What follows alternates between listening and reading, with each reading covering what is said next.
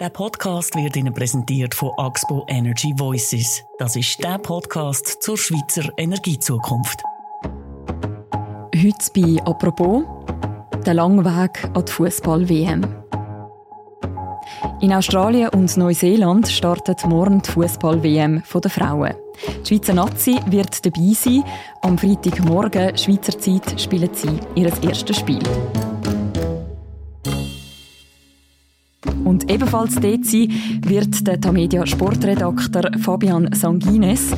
Er begleitet für uns das Turnier und heute im Podcast «Apropos», im täglichen Podcast vom Tagesanzeiger und der Redaktion Tamedia, gibt es eine Vorschau auf das, was uns die nächsten Wochen erwartet. Mein Name ist Mirja Gabatuller. Hallo Fabian. Hallo Mirja.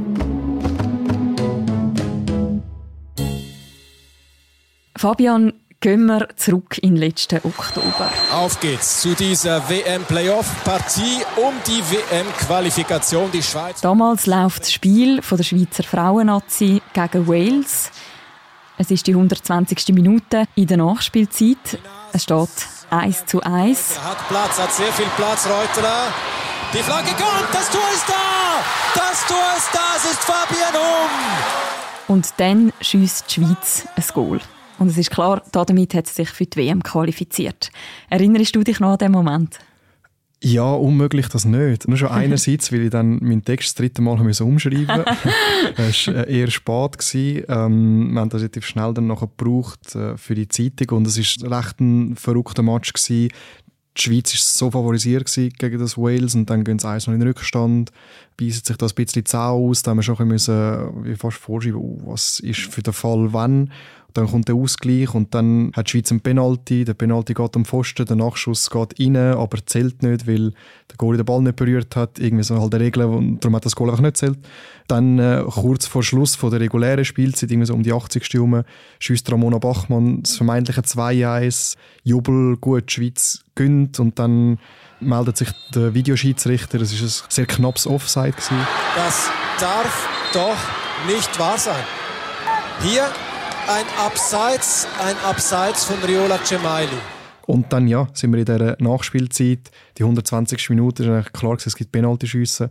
Und dann das Goal ist natürlich auch Emotionen schwierig zu überbieten. Dann noch mit der richtigen Torschützen, wie ich finde, Fabian Humm, der im FC Zürich spielt, wo Jetzt für die WM muss sie wieder zwei Monate unbezahlten Urlaub nehmen. Sie ist mal aus dem Nationalteam zurückgetreten, weil sie einfach wegen dem Arbeiten nicht mehr können, weil sie immer müssen die Minusstunden aufschaffen und äh, das ausgerechnet sie, die dann am nächsten Morgen früh wieder müssen arbeiten müssen, während die anderen noch länger können feiern und dann irgendwann ihre Clubs auf England oder Spanien gehen, dass ausgerechnet sie gerade das Goal schießt, ja, das ist schon ist Wahnsinn Mhm.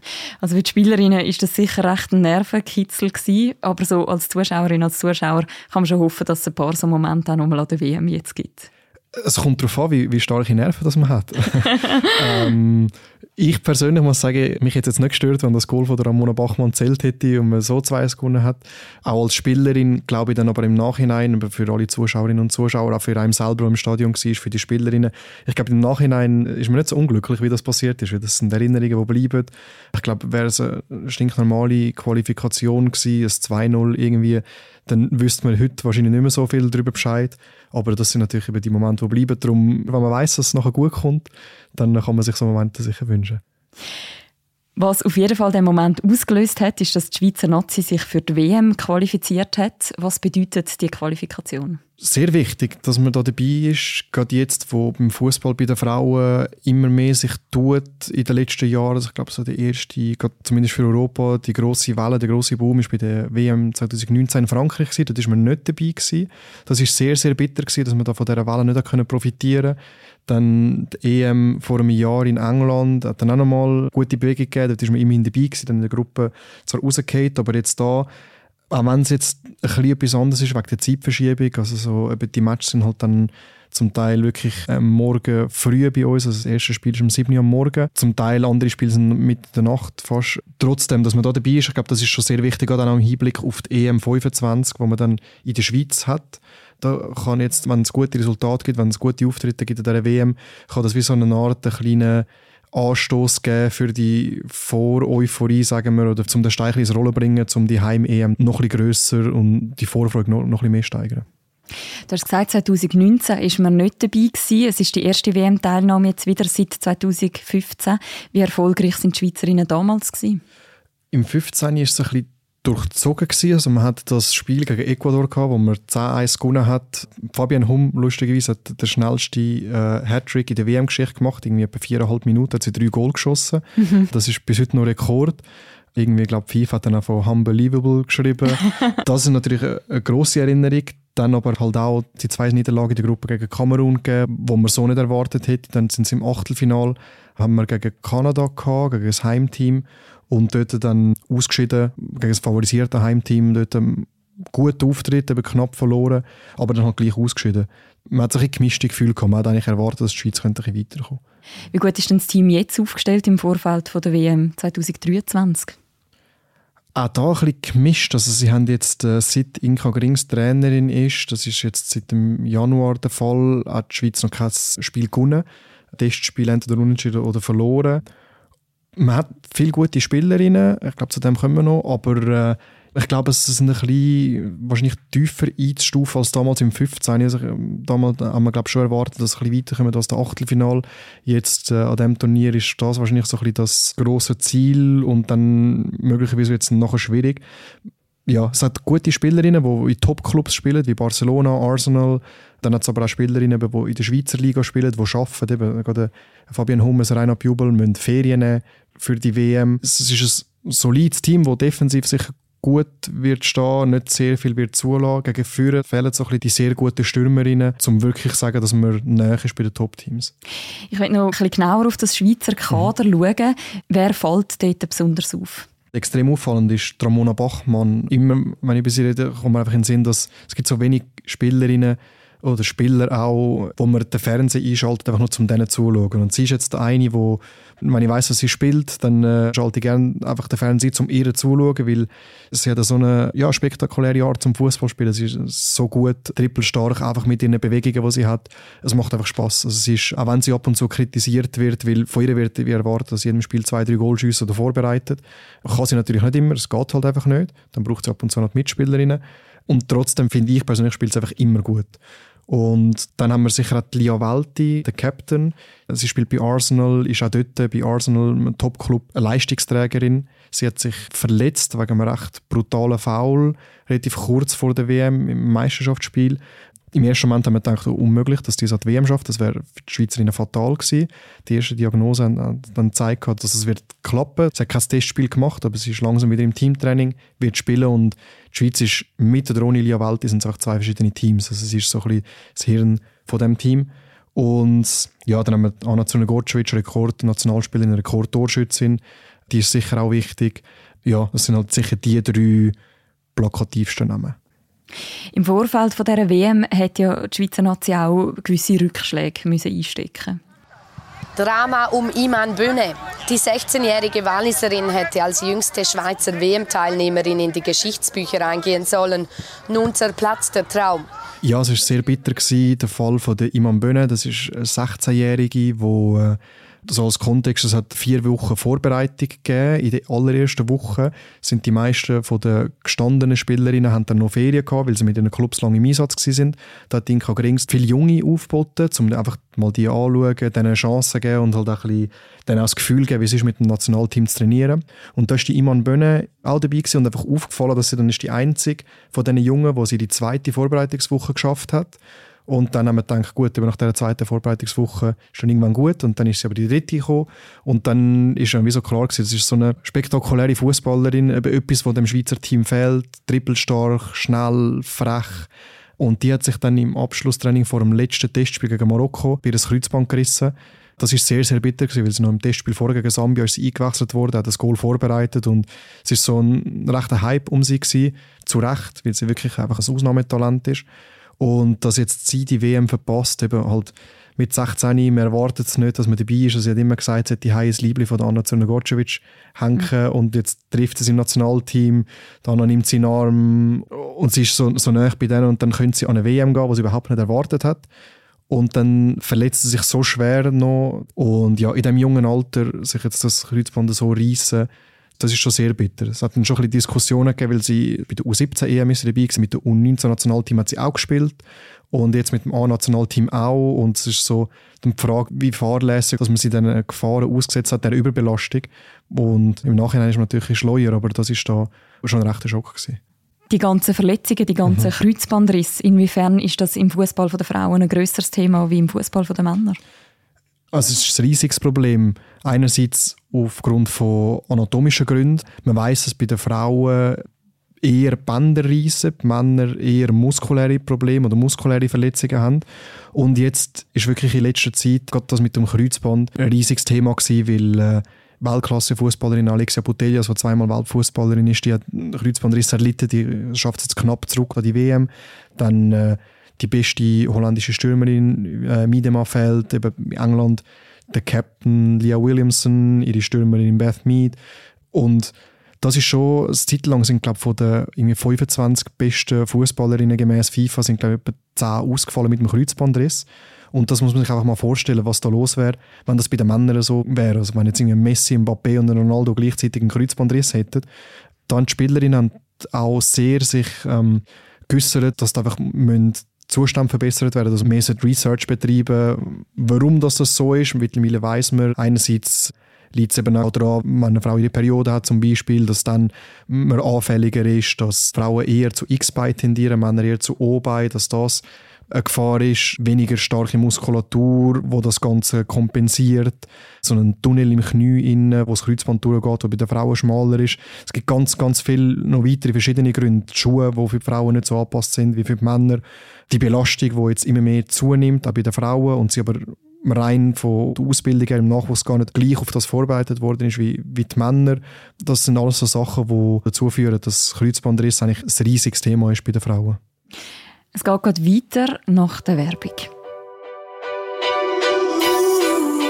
Ich bin Karin Frey. Als Journalistin rede ich im Podcast Energy Voices einmal im Monat mit verschiedensten Gästen über Klima- und Energiezukunft der Schweiz.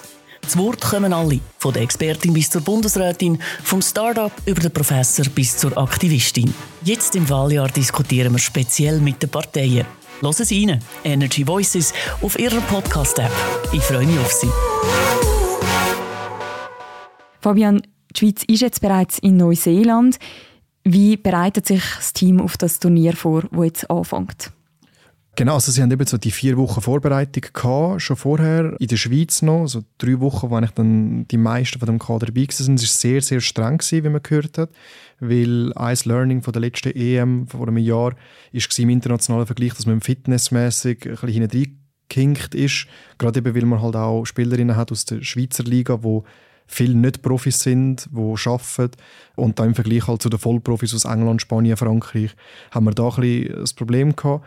Und da, wie man jetzt von den Spielerinnen, auch von gestandenen Spielerinnen, die im Ausland spielen, gehört, muss es schon sehr, sehr streng sein. Grosser Fokus auf die Fitness. Dann die Testspielresultate sind besonders gut gewesen. Also gegen Sambia und Marokko sind die letzten zwei Spiele gewesen. Da haben wir eigentlich erwartet, dass sie mindestens einen von diesen Matches gewinnen. Es hat ein 3-3 und ein 0-0 gegeben. Und jetzt sind sie äh, früher dorthin geflogen, haben 30 Stunden Reise gehabt. Zum Jetlag ein vorbeugen, haben sie so spezielle Brillen bekommen, die irgendwie abdunkeln und müde machen. Und halt jetzt sind sie angekommen, es ist kalt, sie sind glaube mit 4 Grad oder 5 Grad empfangen worden in dem Dunedin, mhm. im Süden von Neuseeland. Und ja, sie sind extra früh gegangen, um sich akklimatisieren, jetzt trainieren sie dort ähm, ja, meistens zweimal am Tag. Dann, je näher das Turnier kommt, ich glaube jetzt mittlerweile dürfte es dann schon sein, dass sie nur noch einmal dann trainieren, um dann auf den Punkt, auf den Freitag parat zu sein der ganze Vorbereitungsprozess und alles, was rund um das Turnier los ist, inwiefern läuft das bei der Fußball-WM der Frauen anders ab als bei der Fußball-WM der Männer? Es kommt darauf an, bei was, aber viele Unterschiede, jetzt gerade das Schweizer Team gesehen, gibt es eigentlich nicht mehr. Die Spielerinnen werden eigentlich ähnlich abgeschottet wie die Männer. Sie haben mittlerweile auch einen sehr, sehr grossen Staff. Also sie haben einen eigenen Koch zum Beispiel auch dabei. Von dem her da haben wir jetzt eigentlich sehr vieles eigentlich angeglichen gegenüber den Männern. Finanziell ist natürlich eine ganz andere Geschichte. Ich weiss jetzt den Vergleich nicht mehr ganz genau, aber es sind schon bei den Männern 50 oder 100 Mal mehr an Prämien ausgeschüttet. Bei der Schweiz ist es so, dass man jetzt anfängt, das angleichen. Credit Suisse als Hauptsponsorin hat versprochen, dass die Prämien für die Frauen gleich hoch sind wie für die Männer. Der Teil, den der Verband gibt, der wird bis zum 25. auch angeglichen. Und sonst halt die Organisation ist von der FIFA, vom Weltfußballverband. Das heißt, vieles sind eigentlich ihre Richtlinien. Die Stadien sind ein bisschen kleiner normalerweise, aber zum Beispiel das erste Spiel von Australien das hat müssen in ein größeres Stadion verleiht werden, weil zuerst haben sie einen mit glaube 42.000 Platz. Jetzt hat sie das Olympiastadion müssen mit 82.000 Platz und das ist jetzt ausverkauft, weil sie schnell gemerkt haben, die Nachfrage ist zu groß für diesen Match. Also da haben wir es ein bisschen unterschätzt. Fabian, du hast es vorher schon gesagt, es steht jetzt der grosse Moment da. Am Freitag ist das erste Spiel von der Schweiz. Ich glaube, man muss früh aufstehen, damit man das schauen kann. Am 7. geht es los, 7. Uhr ja. morgen Schweizer Zeit, genau. Ja. Gut. Und mit was geht es los? Genau, es ist der erste Match ist gegen Philippinen. Das ist in der Theorie äh, oder auf dem Papier sicher der mit Abstand schwächste Gruppengegner.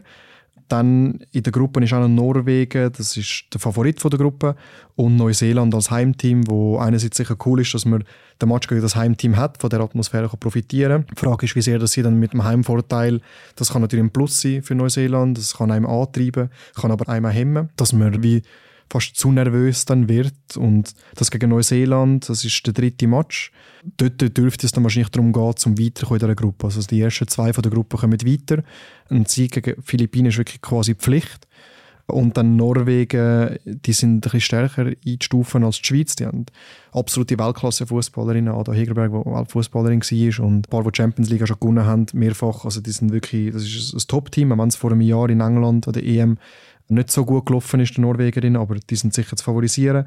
Und dann wird es wahrscheinlich auf den Showdown rauslaufen im dritten Spiel gegen das Heimteam Neuseeland. Was ist deine Prognose? Wie weit kommen die Schweizerinnen? Also es ist schon so Gruppenphase, das ist ihr Ziel und das, das denke ich schon, die müssten es überstehen, weil sie schon mit Abstand eigentlich die schwächstmögliche Gruppe verwünscht haben. Also dann haben sie das recht Glück gehabt mit dem Los. Und dann nachher im Achtelfinale ist es ein weniger einfach, weil dann entweder Spanien oder Japan wartet. Und das sind zwei Top-Nationen. Gerade Spanien könnte sein, dass die sehr, sehr weit kommen. Darum, ich persönlich habe das Gefühl, dass es ab dem Achtelfinale schwierig werden könnte. Das Team müsste kommen. Und dann nachher, wenn es weiterkommt, wäre es eine Überraschung. Was sind denn insgesamt Favoritinnen von dem Turnier? Du hast jetzt gerade schon Spanien mhm. und Japan erwähnt. Wer spielt in der obersten Liga sozusagen? Ja, ganz oben anzusiedeln ist eigentlich wie so oft die USA. Das sind auch Titelverteidigerinnen. Sie sind immer zu favorisieren. Ich glaube, auch dieses Jahr, auch wenn langsam so ein bisschen die alte, erfolgreiche Garde, wie eine Megan Rapinoe, wo, wo jetzt noch dabei ist, die ist so ein bisschen eine Ikone in den USA gewesen, einerseits auf dem Platz, aber auch mit ihrem Kampf um die Gleichstellung. Sie wird ihre letzte WM bestreiten, wahrscheinlich eher als Ersatzspielerin. Und viele von den Fußballerinnen, die die glorreichen Zeiten von den USA geprägt haben, die scheiden langsam aus, aber es kommen junge, gute nach. Also für mich ist die USA Topfavorit und dann gibt es England als Europameisterinnen, die sehr, sehr gut sind, aber auch bei ihnen fehlen jetzt ein paar sicher sehr wichtige Spielerinnen, auch wegen Kreuzbandrissen. Spanien hätte ich persönlich sehr weit vorne gesehen. Die haben ein Problem gehabt mit ihrem Nationaltrainer, dass irgendwie es hat einen Brief von 15 Spielerinnen, die unterschrieben haben und sich nicht haben aufbieten lassen im Vorfeld, weil sie gesagt haben, die Bedingungen müssen verbessert werden, plus noch drei, vier andere Top-Spielerinnen, die einfach nicht den Brief unterschrieben haben, aber nicht in das Nationalteam gehen wollen. Teil von denen kommen jetzt zurück. Die sind dabei, die werden sicher gut sein, auch wenn sie nicht die absoluten Top-Setzungen sind, muss man die sicher auf dem Radar haben. Deutschland hat schlechte Resultate gehabt in den Testspielen, unter anderem gegen Sambia verloren, aber sollten wir im Turnier nie unterschätzen. Und Frankreich das Gleiche, die sind äh, auch an der EM relativ gut gewesen, äh, sind bis ins Halbfinale gekommen, aber auch bei ihnen fehlen zwei Spielerinnen mit Kreuzbandrissen. Aber ich glaube, auch die kann man weit vorne sehen. Und dann gibt es vielleicht so als Geheimfavorit oder einfach was sicher interessant wird, ist Australien, eine von den beiden Gastgeberinnen, die ein gutes Team auch haben. Und bei ihnen wird es interessant sein, um zu sehen, wie sehr dass die die Euphorie treibt, weil die haben glaub, knapp eine Million Tickets schon verkauft, allein in Australien. Dort freuen sich die Leute drauf. Apropos Euphorie und Vorfreude, du wirst ja das Turnier begleiten, vor Ort auch. Auf was freust du dich besonders? Vieles. Also an so ein Turnier können gehen, an eine Weltmeisterschaft können gehen, ist einfach immer ein riesen Erlebnis. Dann, dass es gerade in Neuseeland, also jetzt für die Schweiz, wo in Neuseeland wird sein, dort stattfindet, wo man jetzt nicht gerade jeden zweiten Tag hier reist, dass man das kann machen im Rahmen vom Job und dann zu Fußball schauen, das Team begleiten. Das ist ein Privileg, also auf das freue ich mich extrem. Und ja, das neues Land kennenlernen, viel Fußball schauen, zu sehen, wie sich das Schweizer Team schlägt im internationalen Vergleich. auf das freue ich mich wirklich sehr. Danke vielmals, Fabian, für das Gespräch. Danke dir vielmals. Die ganze Berichterstattung von Fabian Sanguines und von der ganzen Sportredaktion vom Tagi und von Tamedia, die findet man natürlich bei uns online und auf der Webseite. Und wir verlinken auch noch ein paar passende Artikel im Beschreib zu deren Episode. Und das war die heutige Folge von unserem Podcast «Apropos». Die nächste Folge von uns, die hören ihr morgen wieder. Bis dann, macht's gut. Ciao miteinander.